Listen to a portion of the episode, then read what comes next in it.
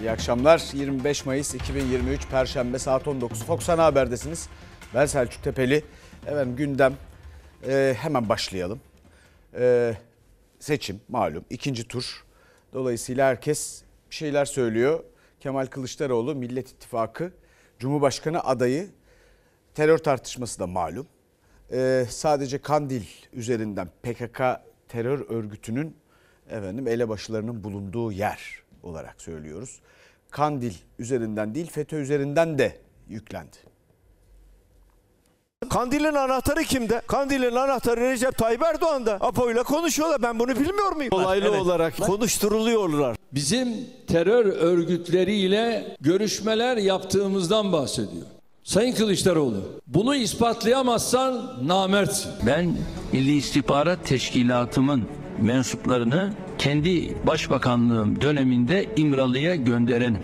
Ve açıkça söylüyorum yarın da gönderirim, öbürsü gün de gönderirim. Cumhurbaşkanı Erdoğan'ın ispatlayın restine Millet İttifakı'nın arşivi açarak verdiği yanıt. Millet İttifakı'nın Cumhurbaşkanı adayı Kılıçdaroğlu'nun Erdoğan'ın terörle işbirliği suçlamalarına öfkesi. Kılıçdaroğlu yeni günde de iddiasının arkasında durdu. Sadece görüştüğünü söylemiyorum Erdoğan. Sen teröristlerin hamisisin. Madem kanıt istiyorsun meydan okuyorum sana. Kendi televizyonun TRT'de bu akşam yarın ya da cumartesi günü çık karşıma. Senin teröristlerle işbirliği yapan bir namert olduğunu herkese ispat edeceğim. Kandil'dekilerin, oradaki teröristlerin Millet İttifakı'nı destekleyin diye açıklama yapması kimin işine yarar? Hiç düşündünüz mü? Oradakileri kim konuşturuyor? En son Salih Müslüm konuştu. O da destek verdi. Niye konuşuyorlar? Kılıçdaroğlu da suçlamalara karşı PKK ve FETÖ arşivlerini açtı. Önce kendi söylemlerini ardından da Erdoğan'ın sözlerini izletti. Bir video var onu seyredebilir miyiz? Televizyonlarda söyledim, gazetelerde söyledim, her yerde söyledim. Bunlar terör örgütüdür. Kim terör örgütlerin yanında durursa, kim onlarla beraber olursa, kim onların ayağına hakimi savcıyı gönderirse Allah belasını versin. Fethullah Gülen'le oturup konuşmadım. Beraber fotoğraf çektirmedim. Ey Fethullah Gülen ne olursun Amerika'dan gel elini ayağını öpeyim diye demeçler vermedim. Ben karşıydım onlar savunuyorlardı. Oraya milletvekillerini gönderip el tek öptüren ben miydim onlar mıydı? Bir de onlar ne dedi bir de onlara bakalım. Biz gurbette olup şu vatan topraklarının hasreti içerisinde olanları aramızda görmek istiyoruz. Öyleyse bitsin bu hasret diyelim. Erdoğan Kılıçdaroğlu'nu PYD'yi terör örgütü olarak görmüyor diyerek de hedef alıyor. Kılıçdaroğlu ise YPG PYD suçlamalarına da karşı çıktı. Yine geçmişi hatırlatarak tarih vererek. YPY konusunu Salih Müslim'i Türkiye'ye resmi olarak davet ettiler. Bizim istihbarat örgütümüz yok. Devletin kurumları davet ediyor. Burada ağırlıyorlar ve biz de kalkıp terör örgütünü davet etti diyemiyoruz. Ama şimdi terör örgütü Bir başbakan olarak ben arkadaşlarımı daha önce İmralı'ya gönderdim. Aynı şekilde Oslo'ya gönderdim. Kandil'in ipi kimin elinde bilmiyorum ama Kandil resmen Cumhur İttifakı'na çalışmıştır. Onları konuşturanların kim olduğuna bakmak lazım. Daha sonra Hakan Bey döneminde de yine bu adımları İmralı'da da Oslo'da da attık. Saadet Partisi de bir klip yayınladı. İmralı ile dirsek temasında olanları unutma başlığıyla. Kılıçdaroğlu'nun Selahattin Demirtaş ve Osman Kavala için yöneltilen soruya yanıtı da netti. Selahattin Demirtaş'ı serbest bırakıyor. Arkadaşlar ben istesem de zaten serbest kalma. Serbest bırakacak olan yargıdır. Osman Kavala'yı serbest bırakacak olan yargıdır. Ben niçin yargılandılar diye itiraz etmedim. İtirazım niçin mahkeme kararları uygulanmıyor? Haksızlık karşısında susan dilsiz şeytandır. Bunun partisi olmaz. İkinci tur için TRT'de yayınlanan propaganda konuşmalarında da Erdoğan ve Kılıçdaroğlu karşı karşıya geldi. Sandıktan çıkan mesaj şudur. Milletimiz ülkenin yönetimini teslim etmeyeceğini açıkça söylemiştir. PKK ile masaya oturan, gizli saklı müzakereler yürüten kendisidir. Kahraman ordumuza, kumpas kuranlara yol veren kendisidir. Bir milletin namusu olan ordunun kozmik odasını teröristlere açan kendisidir. Benim güzel halkım, görün, tanıyın, Efendim bir de yalan video, montaj polemiği, tartışması var biliyorsunuz. En son AK Partili Bülent Turan şöyle demiş. Madem montajdı neden 14 Mayıs'tan önce tepki göstermediniz? E, bunu söyleyenler çok oldu. Yani tepki gösterenler de oldu. İlginç şimdi bu açıklama. Madem montajdı neden 14 Mayıs'tan önce tepki göstermediniz? AK Partili Bülent Turan. İlginç. Bakalım şimdi bir de cevap var. Yalan video skandalına ayet ile cevap. Kandil'dekilerle video çekimleri var. Ama montaj ama şu ama bu. Allah'a sığınıyorum Allah'a. Allah'a sığınıyorum. Haksızlık karşısında. Eğer montajsa dün de montajdı. Neden 14 Mayıs'tan önce montaj demediniz? Kızmadınız montaj denmesine. Bülent Turan utanmazlıkta çığır açmış durumda. Ahlaksızlığı savunacak kadar düşmüş bir adam. 14 Mayıs'tan önce de itiraz ettik. Bunun bir kumpas olduğunu, siyasi ahlaksızlık olduğunu, siyasi namussuzluk olduğunu her yerde söyledik.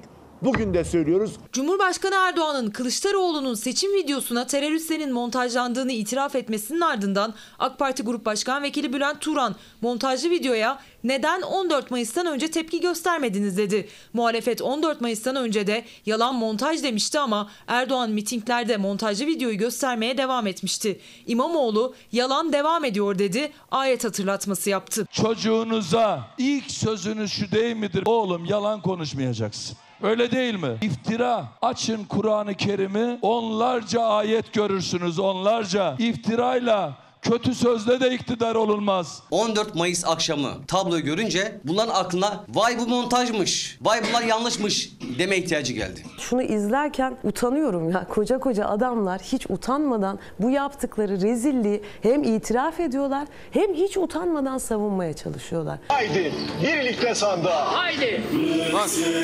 Bu çok önemli. Bir ülkenin cumhurbaşkanı seçim meydanında koca led ekranlardan yalan, doğru olmayan montajlanmış videoları ekranda insanları izletiyor. Tarih 9 Mayıs yani 14 Mayıs seçimlerinden önce Millet İttifakı'nın Cumhurbaşkanı adayı da ittifaktaki diğer liderler de Kılıçdaroğlu'nun kurmayları da Erdoğan'ın mitinglerde televizyon ekranlarında izlettiği videoya 14 Mayıs'tan önce de defalarca tepki gösterdi. İkinci tur seçiminden önce Erdoğan izlettiği videonun montaj olduğunu itiraf etti. Ama montaj ama şu ama bu. görüntülerin gerçek olup olmadığının bana göre çok bir önemi yok. Bunları ben Sayın Kılıçdaroğlu da çekti demiyorum. Bir araya getirildiği unsurlar gerçek. Videonun kendisi bir kurgu, bir şey. Gençlerimizin kıvrak zekasının ürünü bir video üzerinde arsızca tepiniyorlar.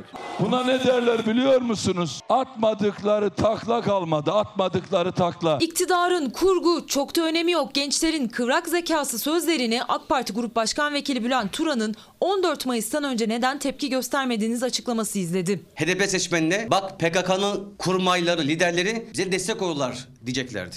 Aslında AKP iktidarın özetini yapıyor. Onlar için neyin doğru, neyin yanlış, neyin gerçek, neyin yalan olduğunun hiçbir önemi yok. Biz terörle işbirliği yapmadık, yapmayız, yapmıyoruz. En ufak şüphem varsa Ekrem İmamoğlu burada, Sayın Kemal Kılıçdaroğlu burada. Savcıların harekete geçit. İktidarın Kılıçdaroğlu ve teröristlerin olduğu sahte video hazırlayarak propaganda yapması seçimin en sıcak başlığı.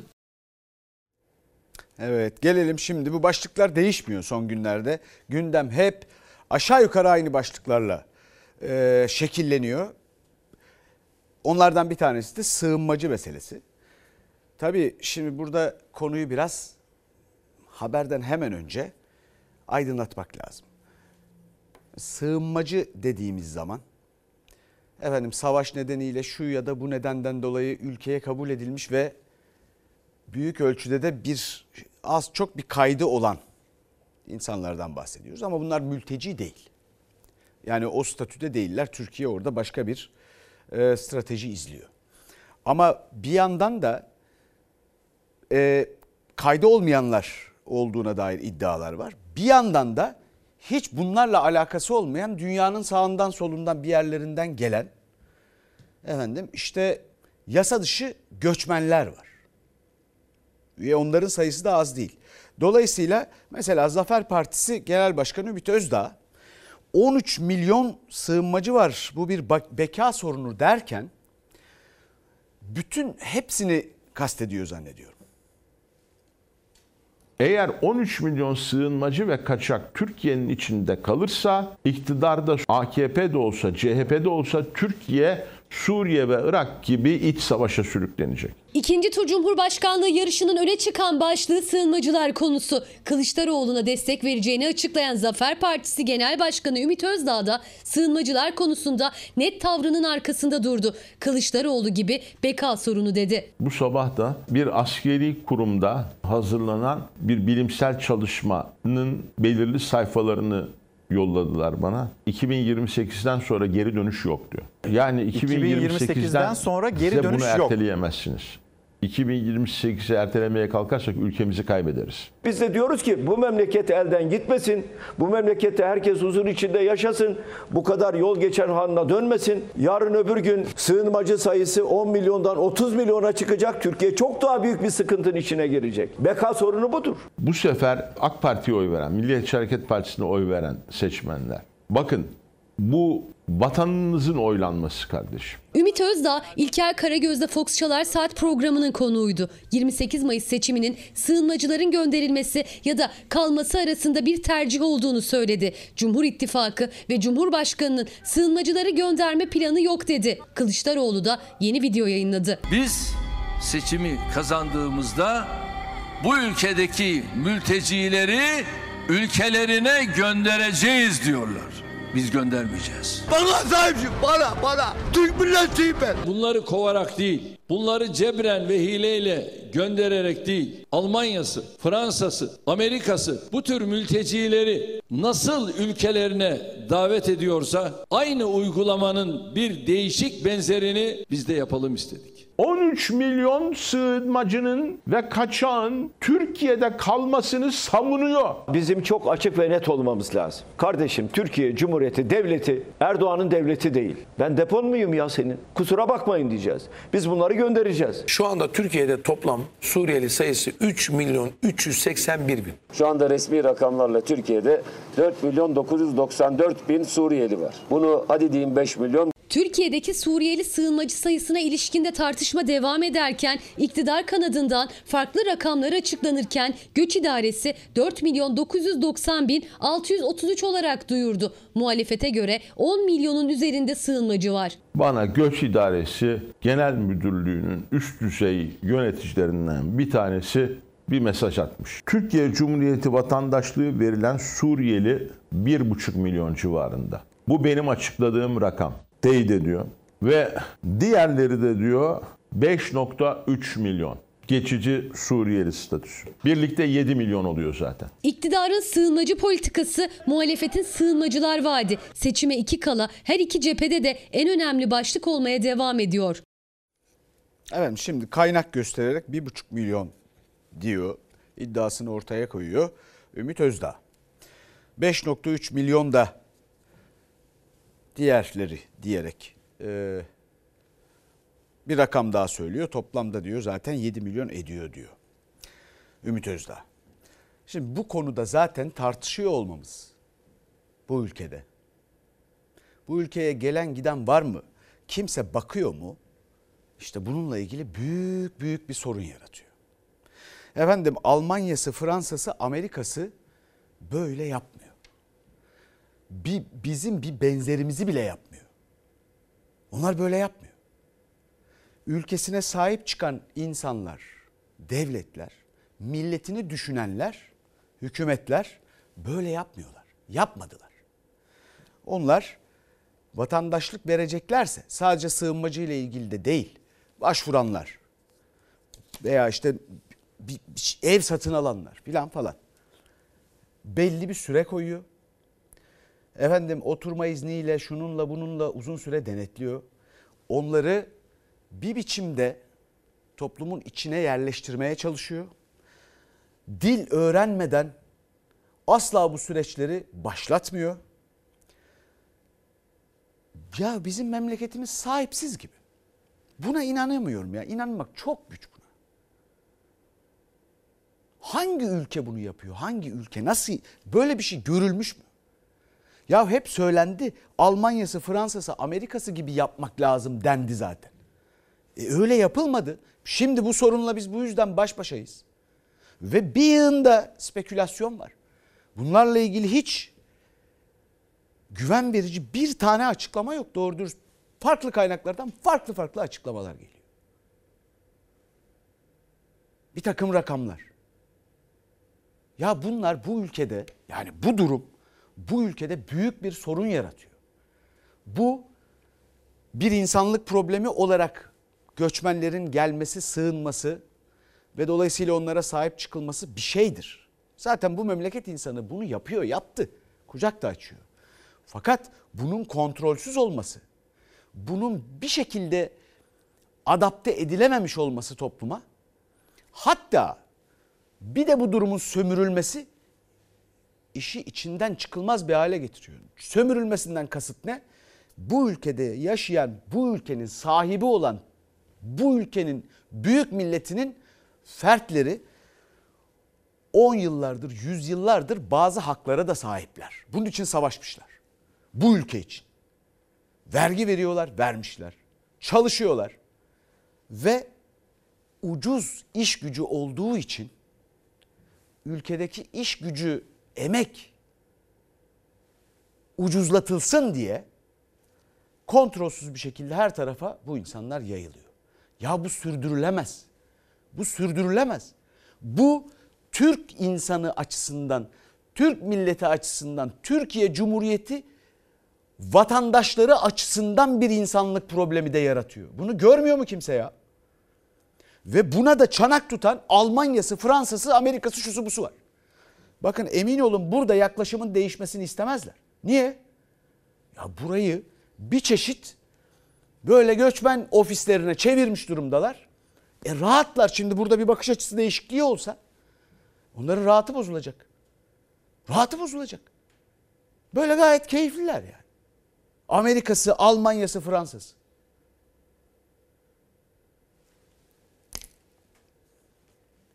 Efendim peki bakalım bir de yabancı seçmen tartışması var. Türkçe bilmeyen seçmenler. Önemli bir seçim var. Afgan. Türkçenin T'sini bilmiyor, oy kullanıyor. E diyorsanız ki arkadaşlar biz bundan memnunuz, sorun yok. Ne diyeyim size? Ya size ne diyeyim? Yani sizi Allah bildiği gibi yapsın derim. Çünkü siz atanıza, ananıza, babanıza bu bin seneden beri bu topraklar için toprağa düşmüş askerlere, gazilere, onların bize bıraktığı her şeye ihanet ediyorsunuz demek. Türkçe bilmeyen yabancı seçmenler seçimin iki turu arasında siyasetin en sıcak gündem maddelerinden. Önce iktidara yakın televizyon kanalı sandık başında mikrofon tuttu, Türkçe yanıt alamadı. Sonra da Almanya'da mikrofon tutulan seçmen sadece Afgan kelimesini söyleyebildi. Zafer Partisi lideri Ümit Özdağ bu atalarımıza ihanet dedi. Onların kanla aldığı, canla aldığı bir vatanı dolarla satıyorsunuz. Görmüş olduğunuz gibi beyefendi daha oyunu atıyor. Hayırlı uğurlu olsun efendim oyunu. Barakallah, hayakumullah. Velhamdülillah yani ana lem ara intihabat demokratiye kema ra'eytuha fi Türkiye. Türk topraklarının dolar karşılığı Türksüzleşmesine, Türkiye'nin Türksüzleşmesine, Türkiye'nin dünyanın Luna Parkı olmasına razı değilim. Bakın razı değilim diyorsanız o zaman lütfen bu seçimde iki eliniz kanda da olsa gidin ve Kemal Bey'e oyunuzu verin. Önemli bir seçim var. Yabancı seçmenlerin diğer ülkelerde takip ettiğimde bir e, Suriye kökenli, Arap kökenli yığma olduğunu görüyorum. İşte hep hükümet diyor ya dış güçler, dış güçler. Bundan daha büyük bir dış güçler olabilir mi? Demokrat Parti Göç ve Sosyal Politikalardan sorumlu Genel Başkan Yardımcısı İlay Aksoy, ulaştığı YSK listelerinde sayfalarca yabancı isim olduğunu paylaşmıştı. Yurt dışında oy kullananların büyük bölümü yine yurt dışı doğumlu. Yabancı ülkelerdeki sandıklar kapandı. Katılım ilk turdan fazla oldu. Türkçe bilmeyen seçmenlere tepki gösteren Ümit Özdağ ise tüm bunların değişimi için Kemal Kılıçdaroğlu'na kefil oldu. Ya Kemal Bey'e güvenmiyorsanız bana güvenin. Ben Kemal Bey'e güvendim. Yani nasıl işse iş, iddialara baksanıza sadece bizim memleketimizde sınırlarımız içinde değil ya. Hiç burada olmamış. Dünyanın sağında solundaki yabancılara da vatandaşlık veriyoruz iddialara göre. Evet. Efendim HDP'den bugün bir açıklama var. Yeşil Sol Parti'den ikinci turla ilgili bakalım açıklamaya. 28 Mayıs seçimi demokratik değişimden yana olanlarla bu tekçi rejimi sürdürmek isteyenler arasında bir referandum olma özelliğine sahiptir. Sandığa gidelim, sandıkları koruyalım, bu saray rejimini değiştirelim. HDP ve Yeşil Sol Parti Cumhurbaşkanlığı seçimlerinin ikinci tur oylaması için kararını verdi. 14 Mayıs'ta olduğu gibi 28 Mayıs'ta da tavırlarında bir değişiklik olmadığını ilan ederken sandığa gidelim, oylarımıza sahip çıkalım çağrısı yaptılar. Erdoğan bizler açısından asla bir seçenek değildir. Bizler inanıyoruz, sizler de inanın. Sandığa eksiksiz gideceğiz ve hep birlikte tek adam rejimini değiştireceğiz. Pervin Buldan ikinci turun tek adam rejimini değiştirmek için bir referandum olacağının altını çizerken Yeşil Sol Parti sözcüleri de değişim vurgusuyla ses yükselttiler. 14 Mayıs'ta yarım bıraktığımız işi 28 Mayıs'ta tamamlayacağız. Kadın düşmanı koalisyonun kendisini göndereceğiz. Oyumuz yine demokrasiden, değişimden ve dönüşümden yana. Birinci tur sonrası yaşanan gelişmeleri ve Kılıçdaroğlu'yla Ümit Özdağ arasında imzalanan 7 maddelik uzlaşma protokolünde masaya yatıran HDP ve Yeşil Sol Parti ikinci tur için güven tazeledi. İsim vermeden Kılıçdaroğlu'na desteğin altı çizildi. Tercihimizi saray rejimini değiştirme konusunda ortaya koymuştuk. Aynı kararlılıkla bu tercihimizi ve politikamızı sürdürüyoruz. Buna inanalım ve hep birlikte değiştirelim. Efendim Hüdapar gündemine bakalım bir de. Çünkü yeni açıklamalar var. Hüdapar sözcüsü Serkan Ramanlı yemin metni değişmeli dedi. Bunu da andımız da yanlıştı. Yemin metni de doğru değil diyerek savundu. Biz parti programımıza da yazdık. Yemin metni değiştirilmelidir. Biz o yemin metninin doğru bir metin olduğunu düşünmüyoruz. AK Parti listelerinden milletvekili seçilen Hüdapar sözcüsü Serkan Ramanlı, Hüdaparlı milletvekilleri mecliste yemin edecek mi etmeyecek mi tartışması sürerken milletvekili yemininin değiştirilmesini savundu. Andımızın kaldırılmasını örnek vererek. Nasıl ki çocuklarımıza yıllarca bir ideoloji üzerine varlığını armağan etmek üzerinden bir metin okutulduğu her sabahın köründe Nasıl ki yanlıştı, nasıl ki o yanlıştan dönüldü, hiç kimse bir ideoloji üzerine yemin etmemeliydi. Her sabah Türk'üm demekle Türk olunmaz. 25-30 metre karşısına ne mutlu Türk'üm yazmazsam namerdim. İstiklal Marşımız dışında bir an tanımıyoruz, tanımayacağız. Papaz kararına ses çıkaramayanlar andımızın okunacağını duyunca ayağa kalkmışlar. Cumhur İttifakı'nın iki ortağını karşı karşıya getiren ant tartışması sonrası Bahçeli ittifakı bitirmişti. Tekrar birliktelik sağlandı. Ant tartışması rafa kalktı ama bu kez AK Parti listelerinden meclise giren Hüdaparlı Ramanlı andımız nasıl kaldırıldıysa yemin metni de değişmeli diyor. Bir metin okutulduğu her sabahın köründe nasıl ki yanlıştı, Nasıl ki o yanlıştan dönüldü, biz parti programımıza da yazdık. Yemin metni değiştirilmelidir. 600 milletvekili de yemin ettiğinde her 600 gerçekten o metnin içeriğine yürekten katıldığı için mi o metni okuyor? Sadece kendine dayatıldığı için okuyor. Yemin dayatılıyor, andımız gibi yanlış açıklaması. Hüdapar Genel Başkanı ile ortak mitinglere çıkan MHP lideri Bahçeli sessiz. Millet İttifakı'nın Cumhurbaşkanı adayı Kılıçdaroğlu ise Erdoğan'a seslendi. Hüdapar diyor ki ben anayasanın ilk dört maddesini değiştireceğim. Biz değiştirmesine karşıyız. Merak ettiğim acaba Sayın Erdoğan da işbirliği yaptığına göre o da aynı görüşte mi değil mi? Hüdapar diyor ki ben Türk bayrağı demem diyor. Erdoğan bunu kabul ediyor mu etmiyor mu? Hizbullah bana göre bir terör örgütü değil. Hizbullah terör örgütü demeyen, özellik, federasyon isteyen, Türk bayrağı yerine Türkiye bayrağı öneren, andımız yanlıştı, yemin metni de değiştirilsin sözleriyle gündemden düşmeyen Hüdapar siyasetin sıcak başlığı. Efendim şimdi CHP'li Veli Ağbaba ilginç dikkat çeken bir iddia gündeme getirdi. Hüdapar mecliste kadın çalışıyor çalışan istemiyor. İddia bu. Bu önümüzdeki seçim kadınlar için hayat memat meselesidir. Varoluş ya da yok oluş mücadelesidir. Recep Tayyip Erdoğan'a vereceğiniz oy Recep Tayyip Erdoğan'a gitmeyecek bu seçimde. Kadın düşmanlarına gidecek. Nafaka hakkınıza göz dikenlere gidecek. Ayrıca bir başka iddia daha var Hüdaparlı milletvekilleriyle ilgili. Mecliste kadın çalışan istemiyorlar. Kadın çalışan olmadığı katlar istiyorlar. İşte AKP'nin meclise soktuğu milletvekilleri bunlar. AK Parti listelerinden meclise giren Hüdapar'ın mecliste kadın çalışan istemediğini öne sürdü CHP'li Veli Ağbaba. Dört milletvekilinin odalarına servis yapılacak çay ocaklarında kadın görevli olmamasını talep ettiklerini söyledi. Bunlar cumhuriyet düşmanı, bunlar rejim düşmanı. Bütün Türkiye tanısın bunları. 28 Mayıs geçmeden tanıyın Türkiye bunları. Varisleri olmayan veya bulunamayan kişilerin bıraktığı miras yalnız yaşayan kadınların sahiplenilmesi üzere oluşturulacak bir fona devredilmelidir. Kadını sahiplendirmek istiyorlar. Yani hayvan mıyız biz?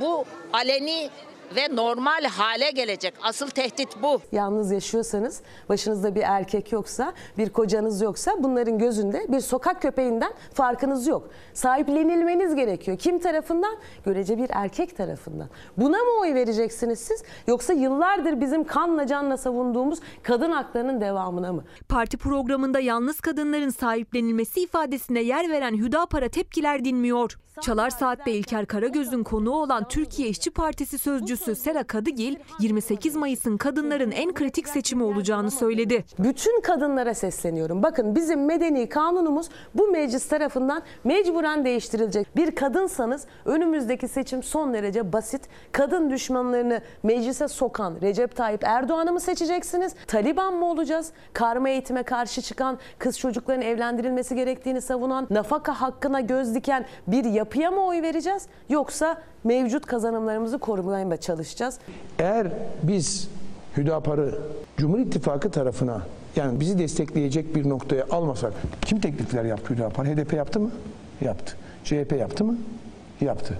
Eğer karşı tarafa bırakmış olsaydı hem muhafazakar hem de seküler iki ayrı kesimin hem de la dini en büyük evet risklerden birisi olabileceği çok net bir şekilde ortadaydı. İçişleri Bakanı Süleyman Soylu'nun bu sözleri dikkat çekti. Karşı tarafa bıraksaydık risk büyürdü dedi. Sera Kadıgil'e göre risk zaten çok büyük. Hizbullah'ın siyasi uzantısı Konca Kuriş'i diri diri domuz bağıyla bağlayıp betona gömenlerin Gaffar Okkan'ı öldürenlerin, kadınları ikinci sınıf vatandaş olarak gördüklerini açık açık bütün belgelerinde yazanların olduğu bir yapı 4 milletvekiliyle Recep Tayyip Erdoğan sayesinde şu anda mecliste temsil ediliyor. Evet kıymetli izleyicilerimizden gelen mesajlardan e, haberlerde azıcık da dünyada olan bitene yer verseniz ne güzel olur. Bu bıkkın halka e, evet farklı haberler. Efendim şimdi Ahmet Hamdi Tanpınar'ın söylediği güzel bir şey var.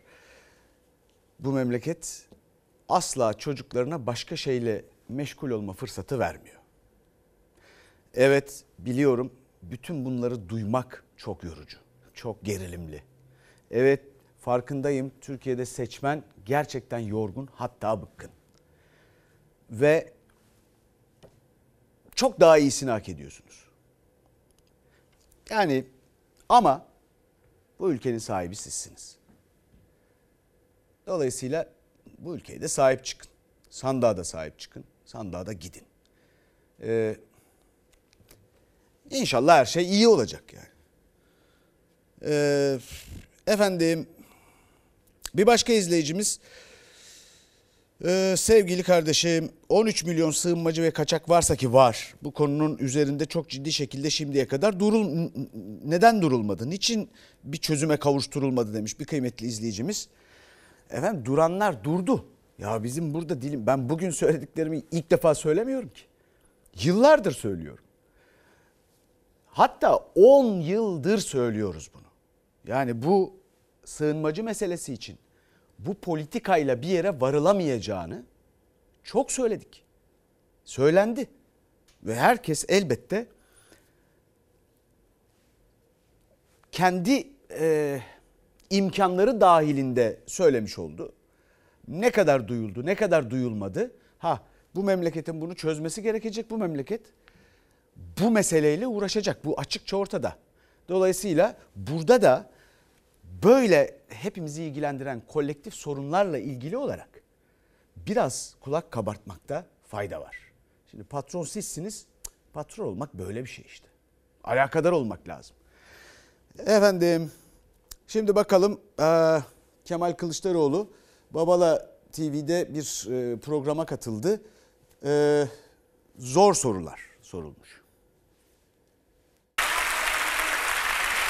Sadat denen bir kuruluş var. Ben Türkçeyi kaldıracağım. Türkiye Cumhuriyeti Devleti'ni kaldıracağım. Avrasya'da bir devlet kuracağım. Resmi dili Arapça olacak. Ve bu Sadat'ın başkanı Sayın Cumhurbaşkanı'nın danışmanı. Sen kim oluyorsun da Türkiye Cumhuriyeti Devleti'ni kaldıracaksın? Bayrağını kaldıracaksın. Dilini değiştireceksin. Erdoğan'ın yanında olacaksın. Ben buna izin vermem dedi. Ses tonunun yükseldiği nadir anlardandı Kemal Kılıçdaroğlu'nun. Yaklaşık 8,5 saat gençlerin sorularını yanıtladı. Sorular zor, yanıtlarsa netti. Arzu ettiğiniz her soruyu büyük bir cesaretle sorabilirsiniz. Sizler sorularınızı özgürce, rahat bir şekilde soracaksınız. Uzun mu olacak birinci etapta, kısa mı olacak bilmiyorum ama kararı verecek olan beyefendi şu masada oturan beyefendi. Kısa olmadı. Millet İttifakı'nın Cumhurbaşkanı adayı Kılıçdaroğlu tek tek soruları not aldı. Saatlerce her soruya yanıt verdi. ajantanın tesettürü istemediğini söylediler. E, Bireysel hak ve özgürlüklerimin nasıl teminat altına alınacağını merak ediyorum. Bireysel hak ve özgürlüklerin korunmasında ciddi sorunlarımız var. Ve bunu yapmak zorundayız. Yani bu kırılacak. Büyük ölçüde kırıldı zaten. Bu kadar özgürlükçüyken, herkese hitap ettiğinizi iddia ederken neden zamanında aynı hassasiyeti başörtüsü için göstermeyip 2008 yılında Anayasa Mahkemesi'ne başvuran vekiller arasında yer aldınız? Teşekkür ediyorum. Güzel. Genel başkan olduktan sonra bir şey söyledim ben. Artık helalleşmemiz lazım. Helalleşme ne demektir? Benim kusurum var. Kabahat bana ait ve dolayısıyla ben bunu kabul ediyorum. Gelin helalleşelim. İşin özünde yatan odur. Oğuzhan Uğur'un sosyal medyadaki Babala TV kanalında 24 saat dolmadan 12 milyondan fazla kişi izledi Kılıçdaroğlu'nu. Programın formatı gereği salonun çoğunluğu Kılıçdaroğlu'na karşıt gençlerle doluydu. Alışılmışın dışındaki sorulara sakinlikle yanıt verdi. 13 yıldır Cumhuriyet Halk Partisi'nin genel başkanısınız. Bu süre zarfında girip de kazandığınız hiçbir seçim yok. Neden hiç istifa etmeyi düşünmediniz? İktidar olmadık derseniz ben bunu kabul ederim. İktidar olamadınız eyvallah. Ama her seçimde biz milletvekili sayımızı artırdık. Son seçimde Ankara'yı, İstanbul'u, Mersin'i, Adana'yı buraları kazandık. Büyük şehirleri kazandık. Siyaset 5 yılda bir yapılıyor. Ne yapalım? sandık güvenliği alınamıyor ve bununla ilgili bir çaba da gösterilemiyor diye düşünüyorum. Teşekkür ederim Bekir Bey. Sandık güvenliğini niye konuşuyoruz? Hiç düşündünüz mü? Teşekkür ederiz. En baştan sandık başındaki kişi görevli tutanakları imzalatıyor. Sakın bu tuzağa düşmeyin. Tutanaklar en son imzalanacak diyoruz. İçişleri Bakanlığı Yüksek Seçim Kurulu'na başvurdu. Ben bunları almak istiyorum diye. Yüksek Seçim Kurulu doğru değil yasada böyle bir şey yok siz alamazsınız dedi. Ona rağmen polis sandık başlarına gidip oradaki sandık görevlisinin başkanından seçim sonuçlarını bana vereceksin dedim. İkinci turda kaybetmeniz durumunda Cumhuriyet Halk Partisi Genel Başkanlığından çekilecek misiniz? Güzel. Hiç endişe etmeyin ikinci turda kazanacağız. Kılıçdaroğlu gençler sordukça Millet İttifakı'nın vaatlerini de anlattı. Siz CHP olarak, bir Kılıçdaroğlu olarak SMA'lı bebekler hakkında ne düşünüyorsunuz? Teşekkür ederim. Ben söz verdim onlara. Allah nasip eder. Cumhurbaşkanı seçildiğimde ilk çözeceğim sorunlardan birisi budur. Bu SMA'lı hastaların, ailelerin, çocukların sorunlarını çözeceğim. Sorun vize serbestisiyle alakalı. Avrupa ile vizeleri 3 ayda kaldıracağım dediniz. Avrupa Birliği'nin bütün standartlarını yaptık. Bizi birliğe alırlar mı almazlar mı? İster alsınlar ister almasınlar. Hiç umurumda bile değil. Türkiye bu bölgenin dominant ve en güçlü ülkesi olmak zorundadır. Vize kalkacak. Kaldırmak zorundalar vizeyi. Sağ olun Görüşürüz. efendim. Çok Görüşürüz. teşekkür Hoşçakalın. ederim. Sağ olun. Sağ olun. Sağ olun. Evet efendim şimdi bir de annelere uyuşturucuyla mücadele sözüne bakalım. Cumhurbaşkanlığı koltuğuna oturduğumda ilk yapacağım iş bu uyuşturucu baronlarının kökünü kazımak olacak. Hiçbirisini Türkiye'de tutmayacağım. Hiçbirisini. Buradaysa hepsini yakalayıp hapse attıracağım. Ben de uyuşturucu bağımlısı bir eşiydim. 9 ay önce benim eşim maddeyi bıraktı. Ama hala biz endişeliyiz. Bulunması, ulaşılması o kadar kolay ki. Millet İttifakı Cumhurbaşkanı adayı Kemal Kılıçdaroğlu Adana'da uyuşturucu bağımlılarının aileleriyle bir araya geldi. Sorunlarını dinledi. Cumhurbaşkanı olması durumunda uyuşturucuyla mücadele planını anlattı. Mücadele etmiyorlar diyerek iktidarı hedef aldı. Tam 8 sefer kanun çıkardılar. O parayı uyuşturucu baronlarının parasını Türkiye'ye getirin. Ne savcı, ne polis, ne mahkeme hiç kimse size dokunmayacak. Ve bunlar paraları getirdiler. Paraları getirirken kendileri de geldiler. Eğer deseler ki uyuşturucu konusunda siyasi otorite vallahi billahi polise yetki versinler ve siyasiler dokunmasın bütün uyuşturucu baronlarını gider kulaklarından tutar hakimin karşısına çıkarırlar. Ben bunu adım gibi biliyorum. Adana'dan önce Ankara'da kağıt toplama işçileri ve geri dönüşüm işçileriyle bir araya geldi Kılıçdaroğlu. Seçimden sonra sigortalı çalışma ve emeklilik hakkı tanınması için işçilere söz verdi. Sokaklarda yıllardan beri emeğimizle 7'den 70'e kağıdımızı topluyoruz, geçimimizi. Biz bunu bir meslek haline getirmişiz efendim. Ama güvencesiz bir meslek. Sosyal güvencenin olması lazım. Onunla ilgili de bir düzenleme yapılması lazım. Allah bize bu seçimden sonra Cumhurbaşkanı diye nasip eder inşallah. Kılıçdaroğlu geri dönüşüm işçilerine de sandığa gidin çağrısı yaptı. Sandığa mutlaka gidin. Sandığa gidin. Türkiye'nin bir değişime ihtiyacı var. Bir dönüşme ihtiyacı var. Efendim, Ekrem İmamoğlu da her yaştan seçmeni dinledi.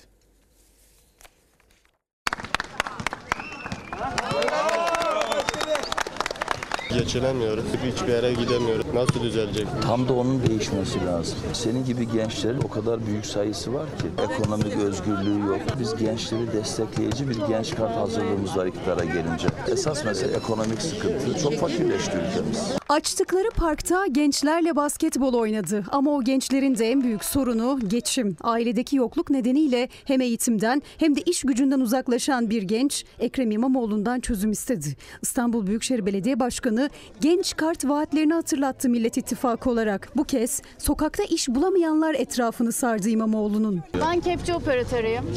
Ama ben kadınım diye bana iş verilmiyor. şey tabii. Bir bakın bakalım konuşun valla. Çarşıda, pazarda, sokakta, caddelerde her zaman olduğu gibi birden çok duraktaydı İmamoğlu. Güne Zeytinburnu'nda başladı. Yine bir semt pazarına uğradı. Seni ne kadar keyif çektim.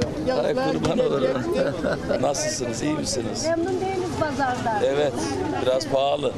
Biraz değil. Düzeltmemiz lazım. İnşallah. Bize destek verin. Veriyoruz inşallah. Tamam ablacığım.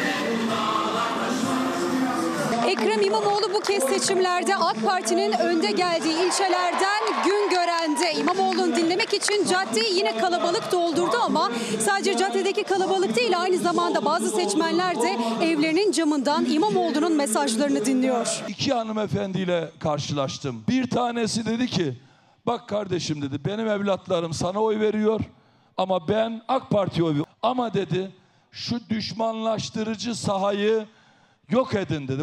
Oy verenleri iyi, oy vermeyenleri terörist ilan eden o dili kınıyorum.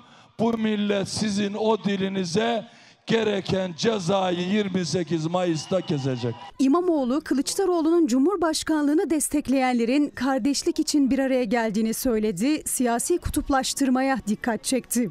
Bu birleşme bizim toplumumuzun huzurunun güvencesidir. Kardeşliğimizin teminatıdır. Tersi olursa ben size söyleyeyim. Memleketi çok gergin, çok tehlikeli bir siyasi kutuplaşmanın kucağına atarız. Ve bir diğer halk buluşması. Bu kez adres Bayrampaşa'ydı. Boşnakça mı? Evala necez Tayyip. Güle güle mi? Kabile değiliz. Kesinlikle değiliz.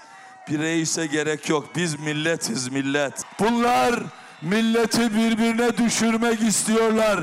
Siz inadına birbirinize sarılın. İnadına. Akşamda ulaşım esnafına Millet İttifakı'nın akaryakıtta vergi indirimi sözünü hatırlattı İmamoğlu. ÖTV meselesini kökten çözüp gündeminizden çıkaracağım. Taksi dahil toplu taşıma araçlarında akaryakıttaki vergiyi yatlarında olduğu gibi yüzde bire indireceğiz. Biz dersek yaparız. Onu söyleyeyim. Evet şimdi deprem bölgesine gidelim. Deprem bölgesinde de bir sandık trafiği var. Görevimizi yerine getirelim dedik. 14'ünde de geldim, 28'inde de. Herkes oy vermeli. Depremde bile gelip kendi görevimizi yerine getireceğiz, oyumuzu kullanacağız. Umarım herkes oyunu kullanır. Antalya'dan geldim. Sırf oy için. O sefer de geldim, oy verdim. Bu sefer de geldim oy için. Ama Yoruldum çok. Yorgunlar kayıplarına, acılarına rağmen vazgeçmediler. Memleketlerinden uzakta, kaldıkları yurtlardan, misafirhanelerden, kilometrelerce uzaklıktaki şehirlerden geldiler. Saatler süren yolculuğu sırf oy kullanabilmek için yeniden kat etti depremzedeler. İkinci gelişim oyumu kullanacağım. Hiçbir şekilde de yitirmeyeceğim. Ben sandık görevlisiyim aynı zamanda. O yüzden e, erken gelmek zorundayım. E, işlemleri yapmak için, eğitimi tamamlamak için. Burada çadırdayız. Çadırda kalıyoruz. Çok zor. Geçen sefer geldiğimizde sinek vardı. E, su sıkıntısı var. Deprem bölgesi zor ama oy kullanmak vatandaşlık görevi. Hatay Antakya otogarında yeniden seçim yoğunluğu başladı. Otobüsler dolusu yolcu geliyor. Yoğunluk yaşanıyor şu anda. O yüzden dolayı yoğunluk var. Bu seçim tekrar kaldığı için tekrardan gidiş geliş yoğunluğu devam ediyor. Her türlü yani yıkık da olsa bizim memleketimiz. Oyumuzla kullanacağız. Geçen defa da geldim, bu defa da geldim. Büyük bir yıkım ve acı yaşadılar. Sevdiklerini, yakınlarını kaybettiler. Seçimin birinci turunda 14 Mayıs'ta yine bu otogardaydılar. Şimdi ikinci tur için Hatay Antakyalılar bir kez daha memleketlerine döndüler. Biz ilk Denizli'ye gelinimin yanına gittik. Arkasından Kuşadası'na bir hayırseverin bize verdiği bir eve gittik. E, Benim çünkü bir torunum vefat etti. Hem o için geldik hem de annemi e, burada daha iyi bir tedavi falan göstereyim yanımda kalsın diye getirdim. Artık benim gibi torunlarım ölmesin istiyorum. Torunum 4 yaşındaydı. Ve iki gün e, molozuların altında bekledi. Yaşadıkları zorluklar onları oy kullanmaktan vazgeçirmedi. Herkesi sandığa çağırıyorlar. İnşallah her şey değişir. Biz de bir yeni bir uyanış yaparız. Evet şimdi biraz da ekonomiden bahsedelim. Merkez Bankası seçim öncesi faizi bir kez daha %8,5'ta sabit bıraktı. Bıraktı ama efendim piyasadaki hayattaki faizlerle merkezin irtibatı yok. Alo merkez ulaşılamıyor. Bunlara sonra bakarız. Bir habere bakalım şimdi. Merkez Bankası faizi an itibariyle piyasa faizini kontrol edebilme kabiliyetini tümüyle yitirmiş durumda. Maalesef vermiyor. Yani hatta kredi kartlarıyla ilgili de bir kısıtlama oldu. Nakit avans alınmıyor. Ben gayrimenkul iş yapıyorum. E, konut kredilerini zaten uzun zamandır vermiyorlardı. Merkez Bankası seçimden önce son kararını açıkladı. Politika faizi %8,5'ta sabit kaldı. Ekonomi yönetiminin amacı düşük faiz ama bu oran kağıt üzerinde kalmaya devam ediyor. 2021'de ihtiyaç kredisi faizi %20'nin altındaydı. Merkez Bankası faiz indirdikçe yükseldi. Artık %50 seviyesinde. Piyasada faizler hem yüksek hem de bankalar o oranlarla bile kredi vermiyor. Bu tabloda zaten net olarak görüyoruz. Merkez Bankası faizi düştükçe piyasa faizleri artmaya başlamış. Neden? Artık direksiyonda Merkez Bankası'nın kalmadığı bir tabloyla karşı karşıyayız. Ben ekonomistim. Haftaya 20 lira 7 kuruşta zirveyi görerek başlayan dolar kuru 19 lira 92 kuruş seviyelerinde. Euro ise 21 lira 37 kuruş. Bankalarla serbest piyasa arasında döviz makası açılırken Merkez Bankası ile piyasa faizi de birbirini tutmuyor. İhtiyaç kredisi faizi ortalama %50. Mevduat ve kur korumalı mevduat faizleri ise %35 ile %45 arasında. O faizden kimseye şu anda kredi verilmiyor. Bu da aslında gerçek faizleri göstermiyor. Bu kardeşiniz bu görevde olduğu sürece faiz her geçen gün inmeye devam edecek. Kredi faizleri çok yüksek. Bırak e, ev almayı, araba almayı, krediyi ekmek için, yemek için çekiyorlar. Dar gelirli en temel ihtiyaçlarını bile borçsuz döndüremiyor. En çok talep ihtiyaç kredisine. Faizler yüksek olduğu halde bankalar bu oranla da kar edemediği için ihtiyaç kredisi alamıyor tüketici. Bankanın kapısından geçemiyorsun. Uğradık vermiyorlar. Kredi vermiyorlar. Vermiyorlar. An itibariyle nakit avans çekilemiyor birçok bankadan. Kredi kartından yani düşünün 100 lira lazım olacak, gidip 200 lira lazım olacak çekemiyoruz. Merkez Bankası nakit avansa sınırlama getirip 24 saat içinde o karardan dönüldüğünü açıklamıştı. Fakat bankalar hala nakit avans vermiyor. Kredi vermelerini istiyor. Veriyorlar mı? Vermiyorlar. Nakit avans çekebiliyor musunuz? Yok çekemiyor. Nakit avansa bastım. Niye çekilmiyor? Onay gelmedi. Gelmedi evet. Formal işleyen bir sistemde Bir sabah uyandığınızda Merkez Bankası bugün nakit avans vermeyi bırakın. Ertesi gün bugün artık nakit avans verebilirsiniz demez. O panik karardan yine panik şekilde vazgeçmiş oldular. Bu panikler neye neden oluyor? Bütün bu panik aslında memleketin riskinin çok aşırı dalgalanmasına neden oluyor. 14 Mayıs öncesinde ülke risk priminin düştüğünü gözlüyorduk. 500'ün altına inmişti. Kritik bir seviye. Şu anda 700'ün üzerinde. 700'ün üzeri demek o ülkenin finansal bir kriz arifesinde olduğunu gösterir. Şimdi efendim görüyorsunuz Merkez Bankası faizini, mevduat faizini, ihtiyaç kredisi faizini. Bütün bunları buradan duymanıza da gerek yok. Kafa aklında şüphe olan gitsin bankalar bu şartların tamamı dışarıda hayatta görebileceğiniz, ulaşabileceğiniz yerlerde. Bakın Bakın bakalım nasılmış, faizler ne durumdaymış, kredi alınabiliyor muymuş ya da başka her neyse sorun. Konut kredisi, araç kredisi filan sorun bakalım nasılmış. Siz bunu sorun öğrenin yani. Ha, ayrıca da efendim işte e, soğanın patatesin fiyatı düşüyor diye söyle, söyleniyor bir yandan. Evet düşüyor tabii çünkü sezonu geldi filan. Tarım, ekonomi böyle bir şey değil. Geçen sene aynı zamana göre bakmanız lazım elbette sezonu geldiğinde böyle olacak. Burada bir planlamaya gerek yok ki. Böyle olması için bir hükümete gerek yok ki. Sonra ne olacak? E bir, bir ay önce neydi?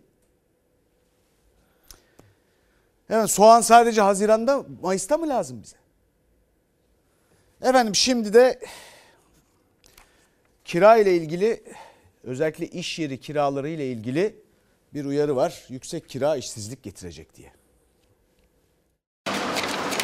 İş yerleri kiralarında %300 hatta %800'lere varan artışlar yapılmıştır. Kira artışlarında bu astronomik rakamlar telaffuz edilmeye devam ederse iş yeri kapanmalarının ardı arkası kesilmeyecektir. Bu artışlar istihdam konusunda da hepimizi maalesef zorlamaktadır. İş yerlerinde kira artışlarının %800'lere kadar çıktığını, bunun da kepenk kapatmayı tetiklediğini Antalya Ticaret ve Sanayi Odası Başkanı Ali Bahar istihdam uyarısıyla anlattı. Bu büyük sorun Antalya ile sınırlı değil. Birçok ilde esnafın, sanayicinin en büyük derdi fahiş kiralar. Kira artışlarının artık ticaret, tarım, sanayi turizm sektöründeki herkes şikayetçidir. Buradaki en önemli, en iyi iş yapan mağazalardan bir tanesi sadece kira artış polemiği yüzünden dükkanını kapatıp e, sanırım bir sayfa yerine gitti. Ne kadardı sizin kiranız şimdi ne kadar? 8 bindi şu anda 25 bin oldu. Derdimizi de mal sahibine anlatamadık. Ödemiyorsan sadece çık diyor. Esnaf için en yüksek maliyet fahiş kiralar. Ödeyemeyen acı sonla yüzleşiyor. İş yerini kapatmak zorunda kalıyor. Konutlarda pek uyulmasa da kira artış sınırı %25 iken iş yerlerinde durum farklı. İş yerlerindeki kira artış sınırı TÜFE'nin 12 aylık ortalamasına göre yani %67,2'ye göre belirleniyor. Ama birçok iş yeri sahibine göre mal sahipleri buna da pek uymuyor. Diyor %200. Kural mural yok abi. Herkes kendi başına. Bu cadde tabii. 30-40 bin liradan başlıyor. Bu şartlar altında bu kiralar imkansız yani. Sadece İstanbul'da değil, ülkenin tüm kentlerinde kira fiyatlarının artışı e, vatandaşlarımızın da canını çok yakıyor. İstanbul Büyükşehir Belediyesi Genel Sekreter Yardımcısı Buğra Gökçe, Türkiye genelinde kira artışlarını analiz etti. O araştırmaya göre 2019'da 81 ilde ortalama kira bedeli aylık 728 lirayken bugün 5058 liraya çıktı. Artış %594. Yani kiralar son 4 yılda 7 katına çıktı. Gökçe'ye göre artışın bir nedeni de sığınmacıların yükselen konut talebi. Sığınmacıların daha çok olduğu 10 kentte gayrimenkul satışının daha yüksek olduğu kentlerde kira fiyatlarının artışı da normal kentlerimizden çok daha fazla. Artış olarak yüksek tabii ki.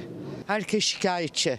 Şikayetçi olmayan insan yok. Bıktık. Ev sahibiniz sizden %25'ten fazla artış talep ederse kabul etmeyin. Kiranızı %25 olarak yatırın ve devam edin. Öyle olmuyor. %25 denen hiçbir şey yok bizde. O bahane. Tek kelime verdinse verdin, vermediysen çıkabilirsin. Böyle bir adaletsizlik, böyle bir zulüm, böyle bir suistimal varsa bu zulmün önüne geçeceğiz. Sınıra uyan yok. Uyulmayan %25 sınırından başka yıllardır çözümde bulunmuyor. Yüksek kiralardan mağdur olanlar seslerinin duyulmasını istiyor. Mal sahibine anlatıyorsun anlamıyor. Ona gidiyorsun o anlamıyor. Buna gidiyorsun bu anlamıyor. Kandil'dekilerle video çekimleri var. Ama montaj ama şu ama bu. Sahtekarlık yapandan Cumhurbaşkanı olmaz. Seçmen ikinci tur dedi. Gözler en kritik tarihe kilitlendi. 28 Mayıs'ta Türkiye 13. Cumhurbaşkanını seçecek. Sandık yolunda da liderler, siyasetçiler seçmene Fox ekranlarından seslenecek. Paranızı çalanlar, sizin hakkınızı yiyenler hesap verecekler hesap. Sorgulayan, saklamayan ekranda Fox'ta yine tüm sorular yanıt bulacak. İlker Karagöz'ün moderatörlüğünde Fox Haber Genel Yayın Yönetmeni Doğan Şentürk, Fox Ana Haber Enkırmeni Selçuk Tepeli, Fox Haber Ankara temsilcisi Tülay Yunal Öç'ten ve Fox Haber Ankara Haber Müdürü Engin Yılmaz soracak, liderler anlatacak. Liderler Fox'tanın konuğu İyi Parti Genel Başkanı Meral Akşener. Bu seçim 0-0'la başlayan ve bir referandum haline dönmesi gereken bir seçim. Liderler Fox'ta canlı yayınla bu akşam Fox'ta. Evet bu akşam Meral Akşener var saat 22'de. Yarın da Kemal Kılıçdaroğlu Milli İttifakı 13. Cumhurbaşkanı adayı liderler Fox'ta da olacak. Yarın akşam saat 22'de. Şimdi bir aramız var sonra bir dakika bölümünde buradayız. Efendim saat 22'de liderler Fox'ta burada Meral Akşener'le e, bekleriz. E, dolayısıyla iyi akşamlar. Her köşesi cennetin